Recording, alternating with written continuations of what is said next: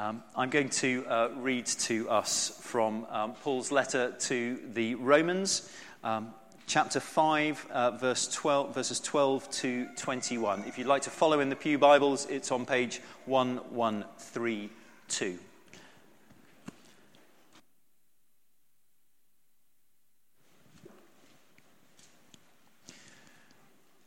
Death through Adam, life through Christ.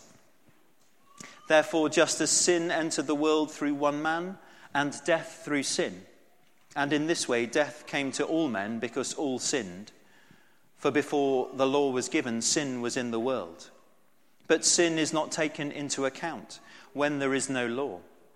Nevertheless, death reigned from the time of Adam to the time of Moses, even over those who did not sin by breaking a command, as did Adam, who was a pattern of the one to come. But the gift is not like the trespass. If the, the many died by the trespass of the one man, how much more did God's grace and the gift that came by the grace of the one man, Jesus Christ, overflow to the many? Again, the gift of God is not like that, the result of one man's sin. The judgment followed one sin and brought condemnation, but the gift followed many trespasses and brought justification. For if by the trespass of the one man death reigned through that one man, how much more through that one man?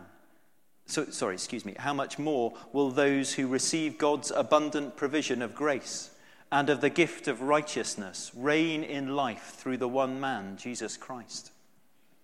Consequently, just as the result of one, just as the result of one trespass was condemnation for all men so also the result of one act of righteousness was justification that brings life for all men.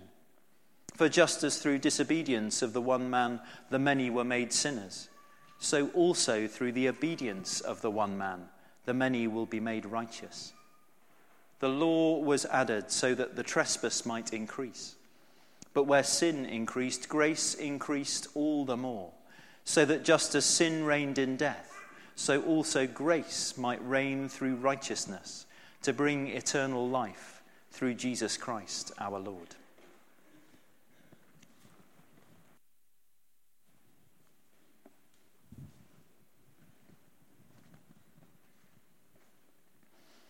Let's just bow our heads in prayer for a moment. Lord, I pray that you will be in my words and in our hearts and minds this morning. In Jesus' name. Amen. Well, for those of you who uh, aren't part of our regular church family here at St. Giles, uh, and perhaps especially those members of uh, Thomas's uh, family and friends who are with us for um, his fantastic baptism this morning. Um, I hope you'll forgive me for uh, continuing this morning with the latest uh, part of our sermon series, a series um, which has been looking at holiness, what it means to be holy.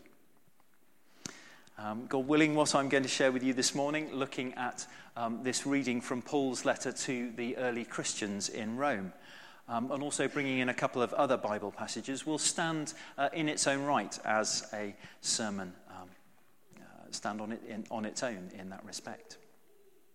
And I pray that it'll um, register something in your hearts and minds of the way in which God's love extends to every one of us. The love that's demonstrated um, in the baptismal service, uh, which uh, we've all just been a part of. In our recent uh, Sundays, we've looked at the holiness of God Himself, uh, at how Jesus is our reference point for what holiness looks like at how it's the work of the Holy Spirit in us, uh, through that, that we may become more Christ like, more holy. We've looked at the holiness of the church, and we've considered the pursuit of holiness as a journey with God. And then uh, last week, uh, Jonathan Mole, um, who's in training to, uh, to uh, be a member of the clergy, um, halfway through his training, from our congregation. Uh, he shared with us about how God sees us and also how we encounter him in all his holiness. It's certainly not my intention to repeat Jonathan's preach from last Sunday, but I'd like um, to re emphasize a couple of things that he said. First of all, um, I loved the definition of uh, becoming holy that he shared with us, um, which comes from uh, the writings of the last Archbishop of Canterbury, Rowan Williams.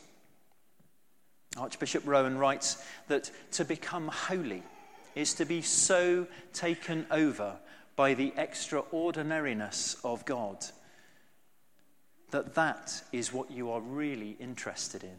And that is what radiates from you to reflect on other people. So, to be holy is to be taken over by the extraordinariness of God. For the vast majority of us, um, I think this isn't sort of withdrawing um, from the world into, into some holy huddle. Although, for a limited number of people, um, perhaps the process of drawing closer to God in this way, becoming holier, um, can mean just that, can mean separating themselves from the busyness of the world, the distractions of the world. But I think for the vast majority of us, it's opening ourselves to be filled by God's love. God's love for us, such that this is what others see radiating out from us when we encounter them in our day to day comings and goings, when we speak to them in our conversations, when we listen to them, in every interaction that we have with those around us in life. Jonathan also offered us um, the thought that there's no good self help book on holiness with the obvious exception, uh, you'll be pleased uh, to hear, given that I'm wearing a, uh, one of these, uh, of the Bible. Um, but an implication of this statement, uh, and indeed of, uh, of much of what we've been talking about during this last month and a half, um, is that holiness is something that we can and indeed we should work towards. It's a state of being towards which, uh, through prayer and worship and engaging with Scripture and godly actions, we can apparently progress. According to this way of thinking, I had a pretty good day yesterday. I spent my quiet time with God, reading uh, my Bible passages for the day and praying first thing in the morning. I didn't grumble at having to change Esther's nappy for the third time in an hour. I hope, though you'll have to ask her for a second opinion, that I was reasonably, at least, considerate and supportive towards Claire, especially because she had drawn the short straw with Esther's sleep the night before, um, and it was one of her more disturbed nights. So, on balance, I think I didn't do badly. Perhaps I'm even, therefore, a little bit holier, if you like, than I was on Friday. Well, the Bible has some news for me, some mixed news for me in this regard. Let's look at what our reading from Romans says. I should say as well, um, for those of you who might have been slightly fazed by it, that what St. Paul says to uh, the Roman Christians here is quite a complicated piece of theology. Um, so I'll try my best to explain how it relates uh, to what I'm going to say about holiness. Um, and whether uh, my relatively good day uh, yesterday might have made me uh, a bit holier or indeed whether my uh, slightly less angelic day on Friday, when I was tired and grumpy and a bit cheesed off with God uh, because things uh, didn't seem to be working out as I'd prayed to Him about, um, as, the, as, though uh, uh, that, that Friday uh, perhaps conversely made me rather less holy. And of course, this equally means um, how what I'm saying about holiness relates not just to me, but to each one of you as well. How it relates to um, your day to day lives, how it relates to your ups and your downs, to your better days and your worst days. How it relates to the days when you feel closer to God's will for your life. And how it relates to the days when you feel perhaps as though you're miles away from His plans for your flourishing. In this passage, Paul looks back to Adam as a representative figure for the whole of humanity. He looks back to him as the first human being in the creation story. The creation story that, uh, that tells us not how the world was literally created in seven days, but uh, as an allegory, um, speaks to us about the most fundamental truths of human nature. It tells us about our relationships with one another. It tells us about our relationship with creation. And it tells us about our relationship with our Creator, God. So Paul says um, that through the actions of Adam in the fall, almost, at, uh, almost in the very first chapters of Genesis, at the very start of the Bible, all of humanity is in a fallen state. That's to say, we've all fallen short of God's plans for us. In the specific language of the passage, uh, Paul says that Adam's actions allowed sin to enter into the world, to enter into our lives, to enter into the lives of each one of us. And in consequence, rather than uh, the eternal relationship um, with God, characterized by a complete absence of sin, the life in which we find ourselves is one in which there's no escape from such sin or of its ultimate consequence, the inevitability of death, as the passage says. So, no matter how relatively good our thoughts and actions on any given day may appear to have been, no matter how many uh, of my yesterdays as opposed to my Fridays uh, punctuate my life, or indeed punctuate your life, we're still so far from the holiness of God Himself that any attempts on our part, through trying to be super holy every day, uh, any attempts to get close to Him, will still fall infinitely short. It's a bit like uh, imagining the holiness of God as the summit of Mount Everest. Even if we were the holiest human being on earth, we'd still, rather than being um, perhaps somewhere around, uh, if you like, Holiness Base Camp or uh, Holiness Camp 2, somewhere up uh, the northeast ridge, we'd still be stuck on the tarmac in Kathmandu airport waiting to clear passport control.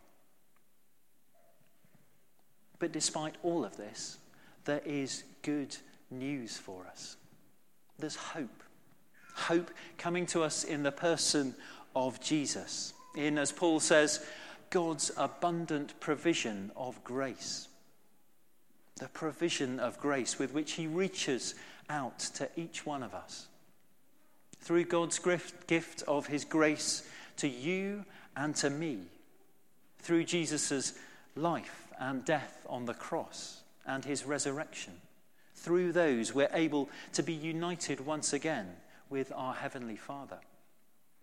If we choose to accept Jesus into our lives, encountering his living presence through the work of the Holy Spirit in us, it's as if when God looks at us, he sees not our sinfulness, but the perfection of the only one who has ever been without sin Jesus, standing in our place before him. This is what we're doing in baptism the baptism of Thomas that we've just celebrated. As Paul says in, in the next chapter, in Romans chapter 6, we're uniting ourselves with Jesus Christ in his death and his resurrection as we enter new life, the new life of baptism in him and in his holy family, the church. As the Christian writer Jerry Bridges puts it, your worst days are never so bad that you're beyond the reach of God's grace. And your best days are never so good that you are beyond the need of God's grace. Turning again to St. Paul's words from Romans, the book of Romans. One righteous act resulted in justification and life for all people. That is every person, ever. Each one of you and me as well. we all have the opportunity, no matter the sort of life that we have lived, to become right with God once again and to attain eternal life with Him. To attain that through Jesus' death on the cross in atonement for our sins. So, if God's grace extends to each one of us, with the potential to transform our lives into Christ likeness, if this trumps any attempt on our part to live our lives in a way that strives to be holy, is there any point in doing that? Is there any point in striving to be holy? Why don't we just go out and do whatever we feel like? And then come to God in repentance, and all apparently should be okay. Well, I don't want to say too much about this today because um, Peter Watkins will be speaking uh, to us this coming Sunday uh, about the next chapter in Romans, which is precisely where Paul uh, addresses this in more detail. I don't want to steal Peter's thunder. Um, but suffice to say this morning um, that this is not God's plan for our lives. It's because of the love that God has extended to us in the ultimate self sacrifice of Jesus that as Christians, those who follow Jesus Christ, we can only respond to his love and his grace with love from within our own hearts. It's both and, if you like, not either or. It's both um, uh, following the journey of holiness with Christ, as well as being uh, recipients of his boundless grace in our lives. In Luke's Gospel, chapter 18, we see uh, in Jesus' parable of the Pharisee and the tax collector how the Pharisee does all the right things, it would seem. He's going up to the temple to off- offer his sacrifice to God. He fasts, apparently, twice a week. He gives 10% of his income for God's purposes. And he follows the strict moral code of the Jewish people absolutely to the letter. And yet, uh, in the words of his prayer in the temple, God, I thank you that I am not like other people robbers, evildoers, adulterers, or even like this tax collector. In the words of that prayer, we know that he believes his own publicity. In the pride of keeping all of his religious rules and actions, he's forgotten that he's still so far from God, from the holiness of God, that it can only ever be through God's grace and not his own actions that he can be saved. His response doesn't come from the heart. But the tax collector, on the other hand, a man who would have been reviled by all of Jesus' listeners as someone who uh, extracted huge levies from the Jewish people uh, to pay to their Roman occupiers or, uh, or their puppet rulers. This tax collector dare not even look up to heaven as he prays. He prays, God, have mercy on me, a sinner. He prays from his heart. He prays in complete humility before the God of absolute holiness. He knows within the core of his being that it's only through God's grace that he can be reconciled to his heavenly Father. If you're here today as someone who already seeks to follow Jesus in your life, may you too do so with the attitude of this tax collector. May you do so secure in the knowledge and the joy of God's promises for you and of his liberating grace. But may you also do so realizing how far we all fall short of the holiness which is his holy plan for each one of us. And if you haven't yet asked Jesus into your life, perhaps what you've heard today of our loving God's desire that we respond to his invitation to come back to him, and of his infinite grace when we come before him in humility. Perhaps this will encourage you to seek him again. He extends his loving hand to each one of us here. I encourage you to reach out your hand, to place it in his, and begin your journey with him along his path of holiness. Let's pray. Lord, we thank you that you are a holy God, holier than we can ever conceive, and that you call each one of us to be holy just as you are holy. We thank you for your extraordinary grace, that even when we are so far removed from your holiness, you made the first move to draw us back to you through and in the person of Jesus Christ in his death on the cross and resurrection to new life.